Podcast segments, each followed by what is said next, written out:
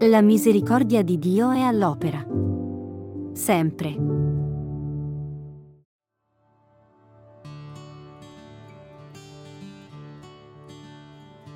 Si avvicinavano a lui tutti i pubblicani e i peccatori per ascoltarlo.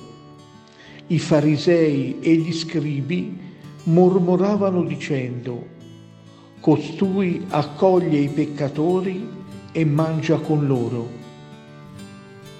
I peccatori sono le persone più misere davanti a Dio. Per queste lui ha una particolare attenzione.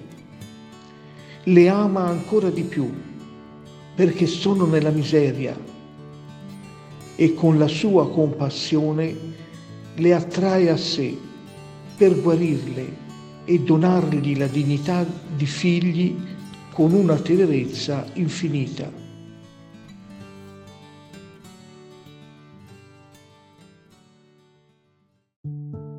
La misericordia di Dio è all'opera.